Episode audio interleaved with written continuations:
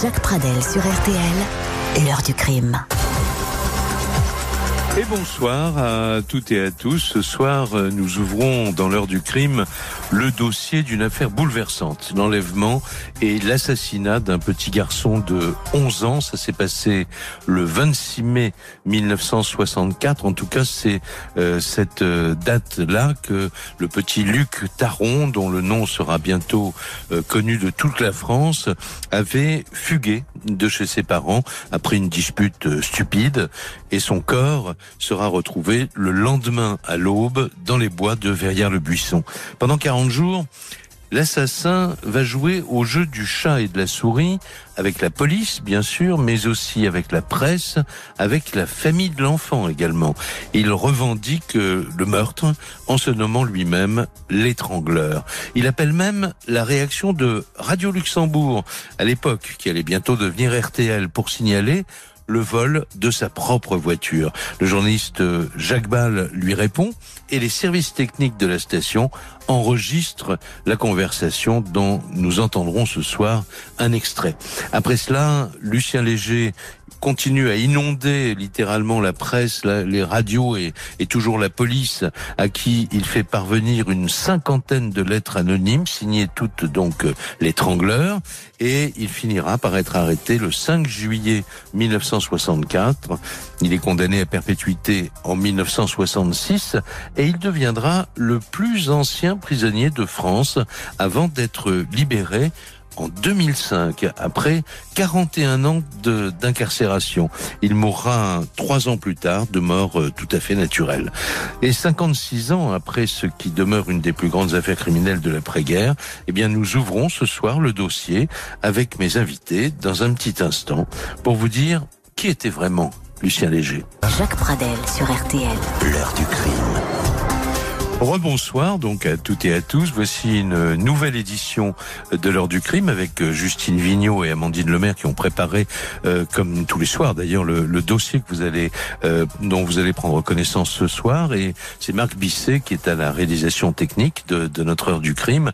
Et comme depuis lundi, nous continuons à évoquer chaque soir des affaires criminelles qui ont profondément marqué la mémoire collective de, de la France. Ce soir donc une nouvelle affaire euh, qui a d'abord profondément marqué ben, le département de l'Essonne et la région parisienne, et puis euh, l'ensemble de la France, car euh, cette affaire demeure une des plus grandes affaires criminelles de l'après-guerre. Le 27 mai 1964, c'est ce jour-là que le corps d'un enfant est retrouvé dans les bois de Verrières-le-Buisson. Il s'agit du petit Luc Taron, 11 ans, euh, qui avait fugué la veille du domicile parisien de ses parents pour une simple réprimande. Son chemin lui a fait rencontrer pour son malheur celui d'un certain Lucien Léger. Nous allons donc euh, explorer ce dossier ensemble avec euh, deux invités parmi les meilleurs connaisseurs de l'affaire que nous allons euh, prendre sur l'antenne dans quelques instants. Jean-Louis Ivani et Stéphane Troplin qui sont les auteurs d'un livre dont je vous recommande vivement la, la, lecture si vous voulez plus loin que ce qui va se dire ce soir. Le voleur de crime, le livre a été édité euh, aux éditions du, Rab, du Ravin Bleu. Euh, C'était en janvier 2012. Alors avec eux, bien sûr, bah, on reviendra euh, sur euh, tous les, les, événements de cette enquête. Et puis nous reviendrons, nous examinerons aussi certaines zones d'ombre qui n'ont pas euh, vraiment été éclaircies par l'enquête, ni d'ailleurs par le procès. quel, quel a été le mobile de cet acte terrible? Pourquoi Lucien Léger s'est-il livré à ce jeu morbide de, de chat et de la souris, d'appels et de lettres anonymes qui l'ont finalement amené à se faire prendre. Euh, avant de donner la parole aux invités de l'ordre du crime, je vous raconte en, en quelques instants comment l'affaire a commencé.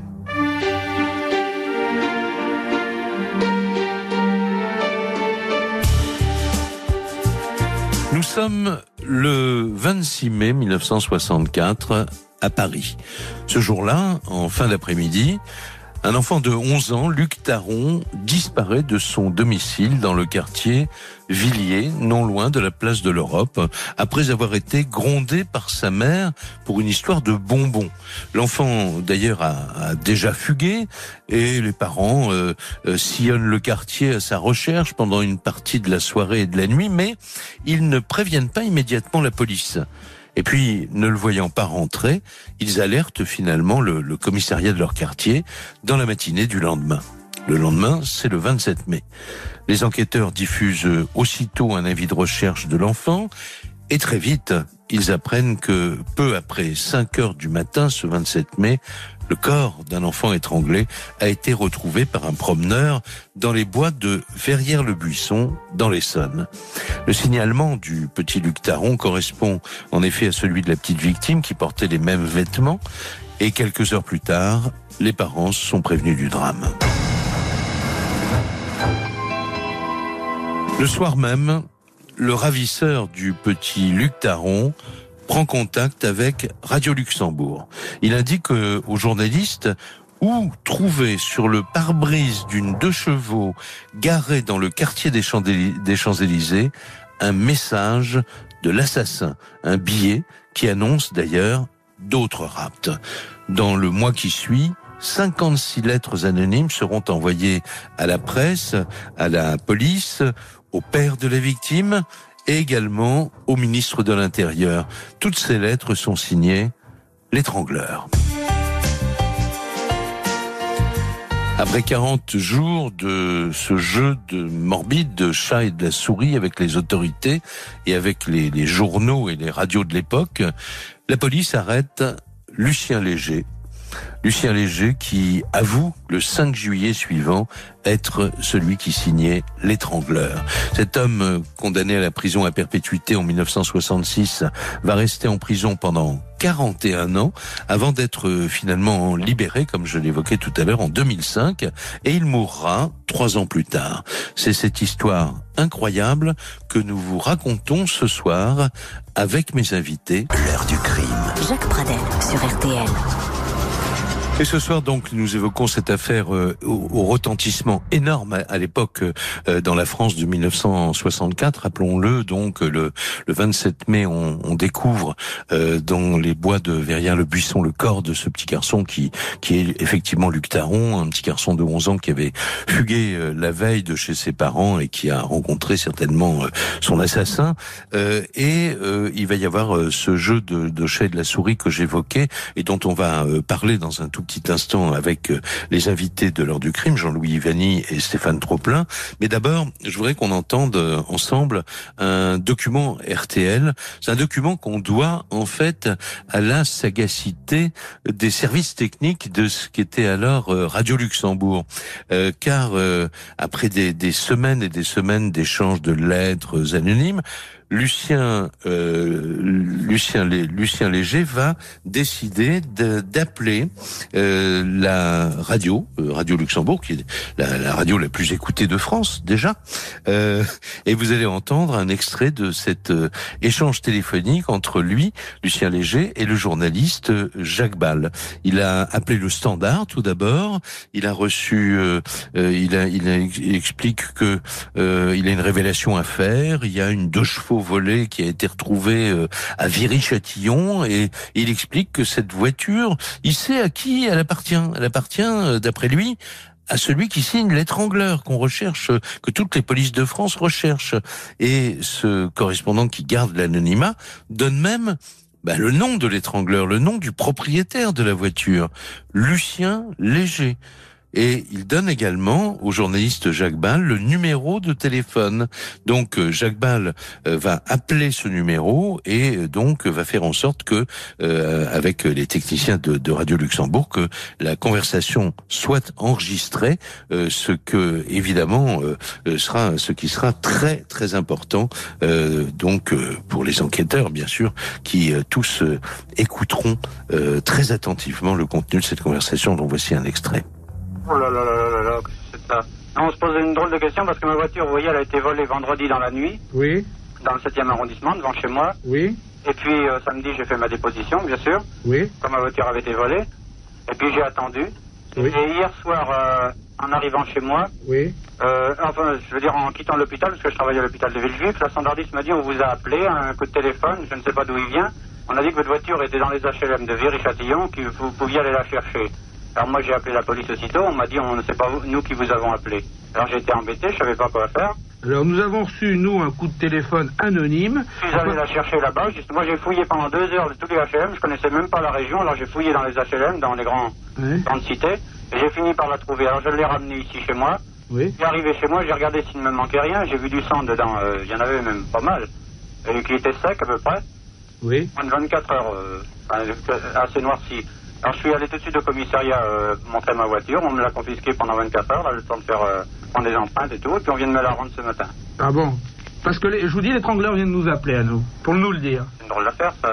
C'est une drôle d'histoire. Il a dit que euh, il revendiquait le crime qui s'était fait dans votre voiture. Ouais, mais je voudrais bien savoir ce que... Enfin, n'importe comment, il y a eu quelque chose de, de, de sérieux, parce qu'il y a du sang dedans.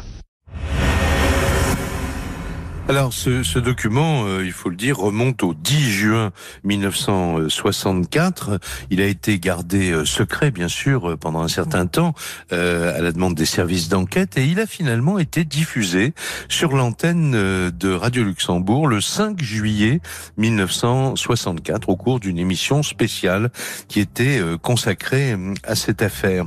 Et l'homme qui parle, donc, l'a confirmé d'ailleurs à Jacques Ball, il était à l'époque infirmier psychiatrique à l'hôpital de, Villejuif. Alors, il est temps maintenant de donner la parole à- aux invités de l'heure du crime. Euh, je salue donc euh, la présence en ligne de Jean-Louis Ivani et Stéphane Troplin. Bonjour à tous les deux. Et dites-moi qui parle parce que nous ne nous voyons pas pour cause de confinement. Euh, donc, euh, expliquez-moi surtout euh, qu'est-ce qui vous a l'un et l'autre amené à vous intéresser à cette histoire et quels sont les commentaires que vous pouvez déjà faire sur ce qui a été dit et sur ce euh, ce, ce, ce coup de téléphone euh, complètement extraordinaire. Alors bonsoir, euh, Stéphane Troplin, euh, je Oui. en ligne. Euh, alors effectivement, c'est un document important, comme vous l'avez dit. C'est un appel qui date. Alors, je, je me permets de vous, vous corriger sur un détail, mais qui a son importance.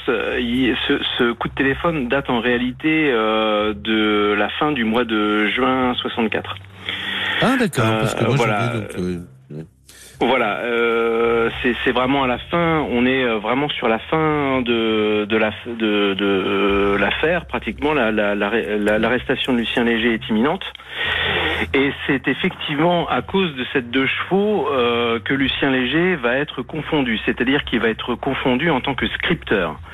Les enquêteurs, après l'avoir auditionné, vont retrouver chez lui suffisamment d'éléments qui prouvent son activité de scripteur anonyme.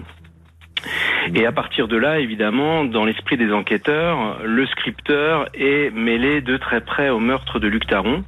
Mais là aussi, je vais introduire un- un- une petite nuance. Dès le début de l'enquête, les enquêteurs estiment que l'étrangleur, le scripteur donc, est soit l'assassin, soit un complice chargé de faire diversion.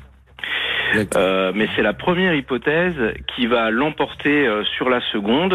Et là-dessus, il y aurait, euh, il y a beaucoup de choses à dire puisque euh, dans notre livre Le voleur de crime, euh, en suivant le fil rouge euh, d'Alberno qui avait exprimé ses doutes quant à la culpabilité de Lucien Léger des années après son sa condamnation, eh bien c'est la deuxième hypothèse nous qui nous a intéressés. D'accord. Alberno était un célèbre avocat. Alberno était un, un très célèbre avocat de l'époque. C'était le deuxième avocat de Lucien Léger. Lucien Léger a d'abord été défendu au cours de, de l'instruction par maître Maurice Garçon, dont ça a été là la dernière affaire avant sa disparition. Et Maurice Garçon a- s'est dessaisi du dossier euh, en cours d'instruction pour le remettre à Alberno, qui en a fait euh, l'un de ses chevaux de bataille. Sa principale lutte à Alberno était la lutte contre la peine de mort, parce qu'il faut bien euh, comprendre qu'à l'époque, euh, le procès en assises, lors d'un procès en assises, planait euh, le, le spectre de la guillotine. Et euh, Bien c'était euh, un, un, un élément euh, très important dans le système de défense des avocats, et en particulier pour l'affaire Léger. Alors, Stéphane euh, Troplin, euh, merci de cette première remarque. Euh, je voudrais poser une autre question à, Jean-Louis Vanny. On a fait remarquer, évidemment, euh, c'est la vérité, c'est une des plus grandes affaires criminelles de l'après-guerre qui secoue la France. Il y a cette espèce de, de jeu donc entre celui qui se, se dit être l'étrangleur et l'assassin du petit Luc Taron. on n'a jamais connu quelque chose comme ça ou d'approchant depuis la guerre, effectivement. C'est une affaire absolument extraordinaire, ahurissante. Euh, tout à fait nouvelle et qui va un peu bouleverser un peu l'histoire, y compris de la, justice et même, je dirais, de l'audiovisuel et de l'audio, et notamment des radios et télévisions. Mais bon, on y reviendra peut-être tout à l'heure. Mais en effet, c'est complètement ahurissant qu'un homme qui va écrire euh, plus de 50 lettres pour revendiquer le crime, et qui, à notre avis, je le dis tout de suite, n'est pas l'assassin de Luc Taron. Mhm. En tout cas, euh, voilà. Maintenant, euh, pour autant, je pense que ce qu'il y a d'extraordinaire dans cette affaire, c'est qu'il y a deux affaires. Il y a l'affaire Luc Taron qui est absolument abominable. Il y a un meurtre d'enfant. Il y a l'affaire Lucien Léger. Et l'affaire Lucien Léger, il faut bien être tout de suite bien précisé, Lucien Léger n'est pas coupable de crime, de l'assassinat de Luc Taron, mais il n'est pas pour autant innocent dans l'affaire.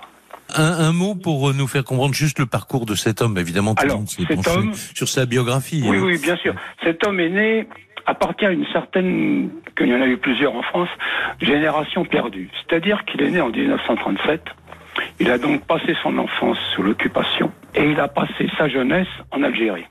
C'est important. Il est issu d'une famille ouvrière de sept enfants.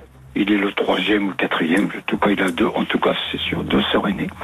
Son père travaille à Paris d'abord quand il à sa naissance en 37 chez Renault et après ils vont d'abord sous l'occupation s'exiler en Bretagne et après revenir dans leur région d'origine en Champagne-Ardenne.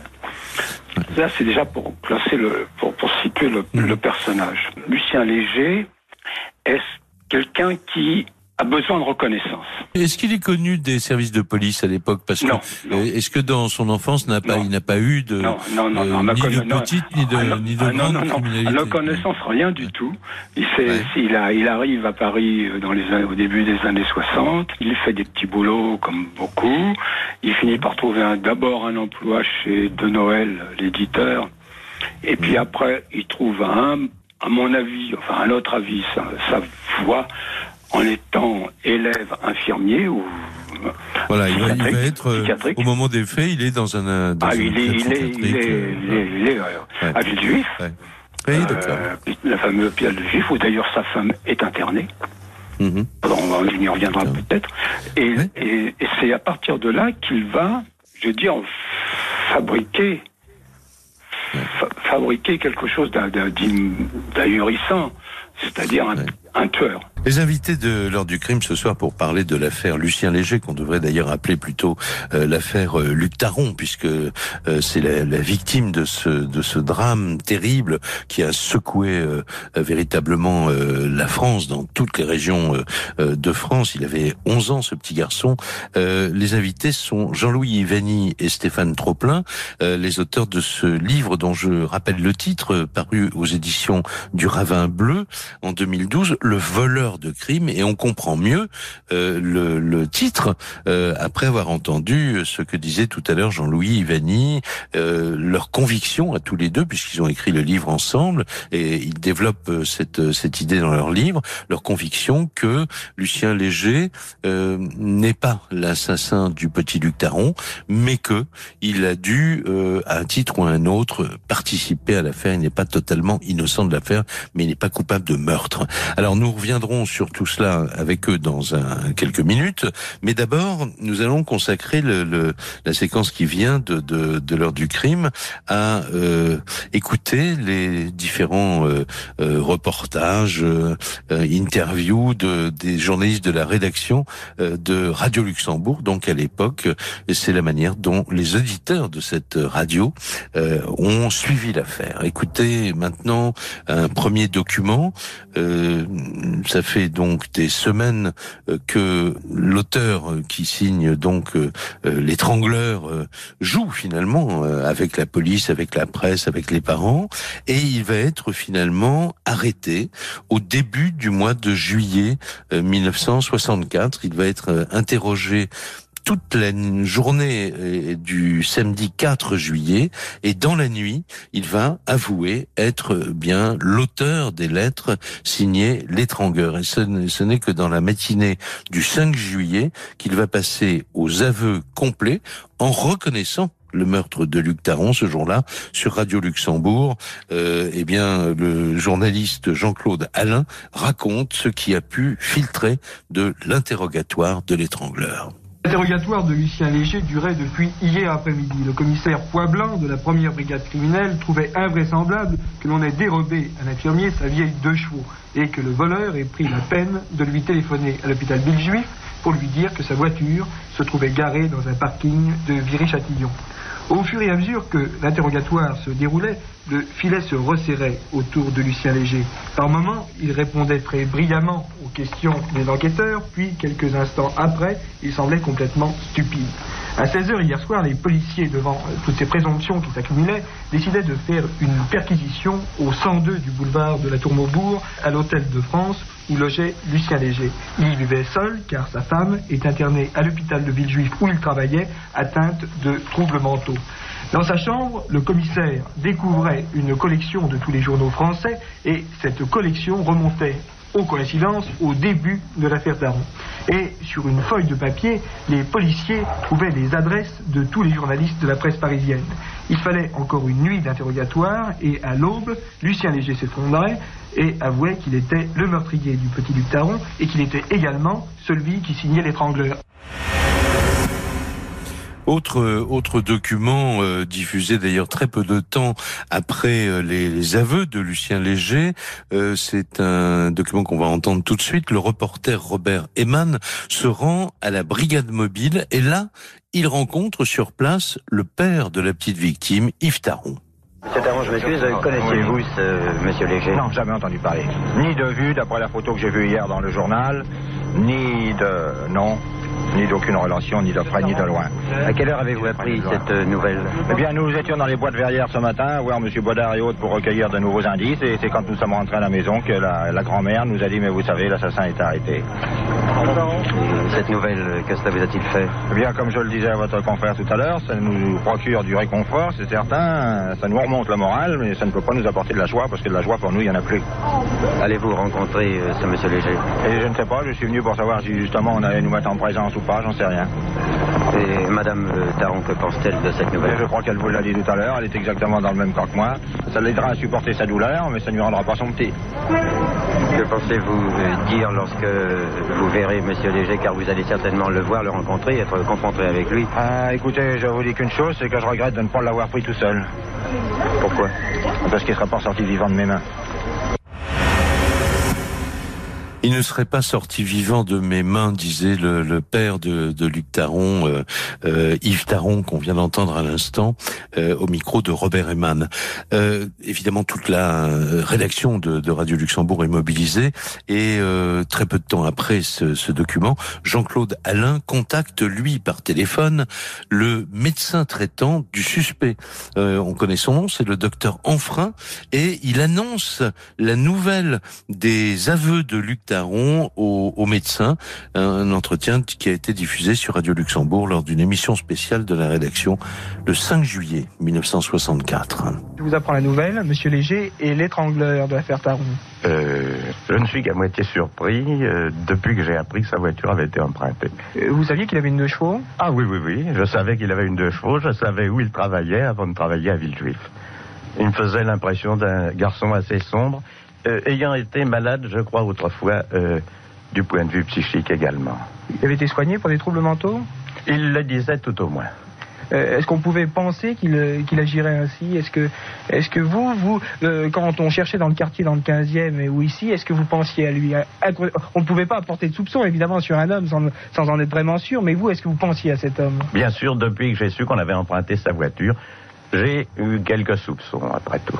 J'ai pensé que euh, il pouvait peut-être euh, avoir euh, euh, été dans le coup, si on peut dire. Oui, parce que les traces de sang à l'intérieur, surtout, qui étaient assez... Oui, et puis étant donné le caractère de l'individu et son aspect sombre et renfermé, et puis euh, les malheurs de santé qu'il avait eu tant lui que sa femme. Toujours ce, fameux 5 juillet, donc euh, euh, qui marque les aveux complets de euh, Lucien Léger, des informations de plus en plus nombreuses commencent à, filtrer chez les journalistes sur le contenu des, aveux qui ont été longs, circonstanciés, et un journaliste de la rédaction de, de Radio Luxembourg raconte à l'antenne ce qu'il vient d'apprendre à ce propos. À Paris, donc, depuis ce matin, Lucien Léger raconte la vie de l'étrangleur, sa propre vie. Ce matin, Lucien Léger a avoué qu'il était l'auteur des lettres. Deux heures plus tard, il disait aussi qu'il était l'assassin de, Luc- de Luc Taron. J'ai bien tué Luc Taron, dit-il, tué comme je l'ai écrit dans les lettres. Mais Lucien Léger déclare n'avoir jamais tué ni un policier, ni un banquier, ni un clochard, ni un truand, ni cherché à enlever, comme il le dit lui-même, son deuxième Luc. C'était une mise en scène, précise-t-il, pour égarer les recherches de la police. Mais pour Luc Taron, c'est autre chose. J'ai bien rencontré l'enfant de l'étoile, reconnaît-il. Il est monté dans une voiture de première classe du métro. J'étais en seconde, je l'observais. À la station Villiers, l'enfant est descendu. Je l'ai abordé et nous avons parlé. Lucien Léger a tout raconté aux policiers de la brigade mobile. Comment il a proposé au petit Luc de venir avec lui au cinéma et au lieu de cela, d'aller faire un tour dans les bois. L'arrivée au bois de Verrières, la peur de Luc qu'il y ait des loups. Puis Lucien Léger a dit, brusquement, j'ai eu envie de le tuer. Quatre jours plus tard, le 9 juillet 1964, une première reconstitution judiciaire est organisée à Verrières en présence de la famille de Luc Taron. Mais lors de cette reconstitution, euh, Lucien Léger euh, ne veut donner aucune indication supplémentaire aux enquêteurs. Mais disons que l'affaire est faite pour les services d'enquête et maintenant tout le monde attend le procès. On va évoquer ce, procès avec les invités de l'heure du crime dans un tout petit instant. Jacques Pradel sur RTL. Et à la une ce soir, donc ce, ce fait divers, mais le mot est faible évidemment devant l'horreur du, du drame, la mort du petit euh, Luc Taron. Euh, 27 mai, la découverte du corps de ce garçon de 11 ans. 5 juillet, les aveux de celui qui signait l'étrangleur et qui assume et qui dit euh, voilà c'est moi euh, qui qui ai fait tout cela.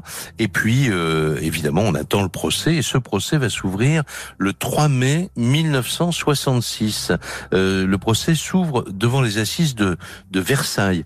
Évidemment, la presse s'est déplacée euh, en masse pour suivre le procès de l'étrangleur, comme le titrent les journaux. Et Michel Leblanc de la rédaction de Radio Luxembourg suit cette première audience. Lucien Léger, l'étrangleur, n'est plus le même homme. Il avait bâti sa vie, il avait construit son existence sur le mensonge pour devenir l'homme qu'il n'aurait jamais pu être. Lucien Léger est allé jusqu'au crime. Lucien Léger a créé même un nouveau personnage qui restera dans les annales de l'histoire criminelle, l'étrangleur. Aujourd'hui, il change, il se rétracte, il s'amenuise dans les responsabilités. Ce n'est pas moi qui ai tué le petit Taron, je n'ai fait qu'écrire les lettres, mais le désir d'impressionner est trop fort, il ajoute, je suis quand même l'étrangleur. Lucien Léger, lors de son arrestation, a avoué J'ai tout fait. Je suis l'étrangleur. Son avocat était maître Maurice Garçon. Après plusieurs mois de prison, Lucien Léger se rétractait. Son avocat passait le dossier à maître Alberno, qui défend aujourd'hui l'étrangleur. Lui, Léger, dira dans le box Je n'ai fait qu'écrire les lettres. Et maître Alberno dira Il est coupable, mais il n'a pas toute sa raison. Alors, la partie civile, les avocats de M. Taron, feront euh, tout pour démontrer le contraire. Lucien Léger a tué, il a écrit les lettres, il a téléphoné et il n'est pas fou. C'est pourquoi il mérite la peine capitale. Pour les jurés, il faut choisir, peser les dossiers, entendre les témoins, observer Lucien Léger comme nous le ferons nous-mêmes, écouter la voix de leur conscience. Alors nous retrouvons maintenant Jean-Louis Vanny et Stéphane Troplin, donc qui connaissent ce dossier par cœur. Stéphane Troplin, euh, on peut dire que cette première audience du procès, c'est chronique d'une condamnation annoncée. C'est un peu ça, mais euh, je vais je vais vous faire une citation d'un journaliste euh, qui avait suivi à l'époque pour le journal Combat le procès, François Caviglioli, qui écrivait le 5 mai On sait maintenant qu'un étrangleur n'est pas forcément celui qui étrangle, l'étrangleur, c'est celui qui se vante. Et il a été, euh, François Caviglioli, témoin euh, de cet évanouissement de, la de toute certitude au fil des audiences. Parce que le problème du procès, comme le problème de l'enquête et de l'instruction, ce sont les aveux. Les aveux de l'étrangleur d'abord, les aveux de Lucien Léger, dont vous avez parlé tout à l'heure, qui recoupent, qui, prennent pour base euh, les lettres de l'étrangleur, et bah, ces aveux quand on les confronte aux faits, eh ben ça tient pas debout. Ah. Euh, D'abord, le 26 mai 64, Lucien Léger quitte son travail à 22 heures. Il fait des, euh, il travaille deux soirées à l'hôpital de Villejuif et depuis plusieurs jours, il est épuisé ce sont ses, supérieurs qui le remarquent et qui lui accordent exceptionnellement pour le lendemain, pour le 27 mai, une journée de congé pour qu'il prenne du repos.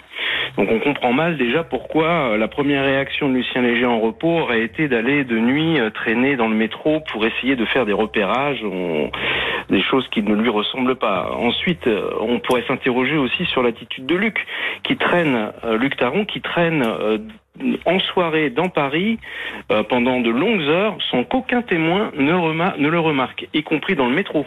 Euh, alors que euh, le spectacle d'un enfant seul de 11 ans dans le métro à 23 heures au minuit, ça ne passe pas inaperçu. Luc Taron, on peut en parler aussi un petit peu, puisque c'est un enfant qui est polluant, euh, qui a des difficultés scolaires importantes, qui est limite sauvage. Hein, c'est le, le, le, portrait qu'en font ses parents et euh, l'institution scolaire. Et Luc Taron, enfant polluant, se serait laissé entraîner euh, sans, sans problème par un inconnu. Ses parents, au début de l'enquête, l'ont répété à de nombreuses reprises, alors que Lucien Léger n'était pas arrêté. notre fils n'aurait jamais suivi un inconnu. Ça, ils l'ont répété et répété. Mmh. Euh, Luc Taron est un enfant craintif. Il a très peur euh, des loups. Alors pourquoi serait-il, aurait-il pénétré dans un bois sur 70 mètres pour faire pipi dans un dans un bois en pleine nuit, puisque on, estime que le que la mort se situe entre 3 et 5 heures du matin? Je vous interromps sur ce point-là, euh, euh, Stéphane Troplin. Où est allé euh, chercher cette cette information, Lucien Léger, pour dire il avait peur des loups, alors qu'on l'a trouvé dans une forêt la plupart, la grande, la majeure partie des informations que Lucien Léger donne dans ses lettres signées l'étrangleur sont prélevées dans la presse. Euh, les enquêteurs s'en aperçoivent. Ils, énumèrent d'ailleurs au cours de leur enquête. C'est un, c'est un document qu'on a pu consulter au cours de nos recherches. Euh, ils avaient dressé dans leur bureau un grand panneau qui listait euh, les contradictions des messages, et il y en a de très nombreuses. Euh, donc la plupart des informations qui sont données sont simplement prélevées dans la presse. Il y a deux informations euh, qui sont données au, dans le premier message, et en particulier une, c'est le blouson. Euh, le blouson de Luc que Luc portait quand il est parti de chez lui, un blouson en velours marron, euh, velours côtelé. Euh, ça, personne n'en a parlé et manifestement, le rédacteur du message disposait de cette information, soit parce que il avait côtoyé de près Luc Taron, soit parce qu'on lui avait donné cette information pour être pris au sérieux. Le 7 mai, le, procès est ouvert le 3 mai. Le 7 mai, Lucien Léger est condamné à la réclusion criminelle à perpétuité. Donc, en quelque sorte, ses avocats lui, sauf sa, sa tête. Euh, et le, ce verdict va être accueilli avec un, un dernier éclat, euh, c'est que, euh, vous savez, on demande toujours, avez-vous quelque chose à ajouter? Et là, le, donc Lucien Léger euh, s'adresse au président de la cour d'assises pour dire, vous venez de commettre une erreur judiciaire. Alors ensuite, il va être évidemment incarcéré. Il va passer de très longues années en prison, puisque 41 ans d'incarcération, c'est quelque chose qui est tout à fait inédit en, en France. Et puis euh, et puis, euh, il va être euh, libéré le 3 octobre 2005. Il est alors âgé de 68 ans. Il a donc passé ses 41 ans en détention. Et le 7 décembre 2005, sur RTL cette fois, il est l'invité de Marc-Olivier Fogiel, qui présente aux éditeurs un entretien matinal qui qui s'intitule on, ne pouvait pas le rater. Et effectivement, eh bien, écoutez ce, la, déclaration, les déclarations de Lucien Léger au micro de Marc-Olivier Fogiel. Je n'ai jamais été coupé du monde complètement. C'est pour ça que dis toujours, je sors comme je suis entré. J'ai fait en, sorte de, en permanence, me tenir au courant de tout ce qui se passait. Vous avez fait un certain nombre de demandes de liberté conditionnelle. Elles ont toutes été rejetées, 13 au total, plus une dernière euh, acceptée. C'était aussi toutes ces demandes de liberté qui vous faisaient euh, tenir en vous disant, ben voilà, la prochaine va peut-être marcher. Oui, c'est le principe du mythe de Sisyphe. Hein. On monte la corde, on attend et on la redescend, on recommence. Puis un jour, peut-être qu'on réussit. Et j'avais inclus ça dans ma, dans ma, dans ma vie je savais qu'un jour, peut-être, je l'aurais cette liberté. Vous êtes resté 12 ans dans la même cellule. Comment on fait pour rester 12 ans entre quatre murs les mêmes? Euh, ben, Déjà, ils ne sont pas toujours décorés de la même manière. Et maintenant, dans ma chambre, euh, à Landa, c'est pareil, il y a exactement la même décoration. Vous attaquez aujourd'hui euh, l'État pour être resté si longtemps en prison. Vous pensiez pouvoir sortir avant, donc euh, vous, vous, attendez. Bah, il y a eu une inégalité dans l'application de la peine. En droit européen, c'est suffisant pour attaquer la France à la Cour européenne.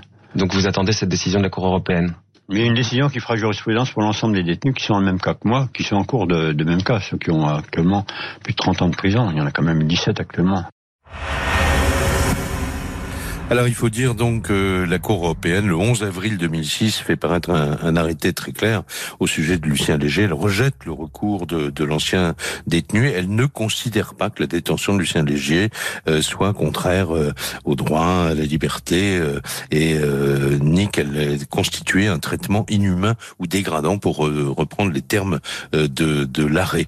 Et la Cour évoque la gravité de l'infraction et voilà et les, la possibilité de libération euh, conditionnelle éventuelle, euh, ce qui s'est passé donc pour Lucien Léger le, 7 décembre 2005. Alors maintenant, euh, on est dans la dernière partie, il nous reste un petit peu plus de, de trois minutes. Je voudrais que Stéphane Troplin et Jean-Louis Vanny puissent simplement nous parler justement de ce qui a continué à conforter leur hypothèse que Lucien Léger n'était pas l'auteur du, du, du meurtre de Luc Taron. Qui veut me répondre? Je peux, je peux vous répondre euh, sur euh, l'étude, la, la, stricte étude euh, sans, sans a priori des, du dossier. Hein, Jean-Louis Ivani et moi-même, nous avons passé cinq ans à étudier des archives extrêmement importantes, archives judiciaires, archives médiatiques. ça représente une, une somme colossale de documentaires.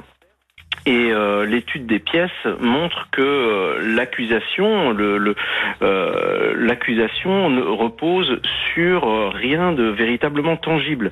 Et d'ailleurs au procès, eh bien, le procès se solde par une condamnation sans preuve et sans mobile clairement établi. Simplement, je voudrais vraiment ajouter un petit mot sur le procès qui est comme un, à l'image de cette affaire médiatique sans précédent, un procès très euh, très singulier où euh, au verdict le condamné est applaudi et où le père de la victime est conspué. Euh, il faut bien s'imaginer un, procès de ce type.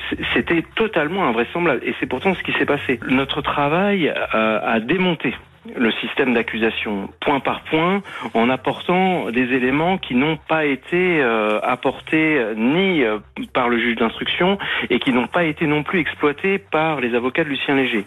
Donc nous, ce qu'on a fait, c'est démonter un système d'accusation, mais apporter euh, la vérité vraie, ça, on s'est on s'est arrêté à, à l'orée du, du dossier. Notre torche n'a pas mm, suffisamment pénétré à l'intérieur de ce dossier extrêmement complexe, on ne peut pas aujourd'hui euh, savoir ce qui s'est réellement passé. Ce qu'on peut simplement nous affirmer à l'appui de notre travail, c'est que Lucien Léger a sans doute participé à cette affaire en protégeant le ou les euh, véritables auteurs de cet enlèvement et de ce meurtre qui, euh, d'après la police, était sans doute, enfin d'après les légistes même, était sans doute un meurtre accidentel et pas un assassinat à proprement parler. D'ailleurs, Lucien Léger n'a pas été condamné pour un assassinat, mais il a été condamné pour meurtre.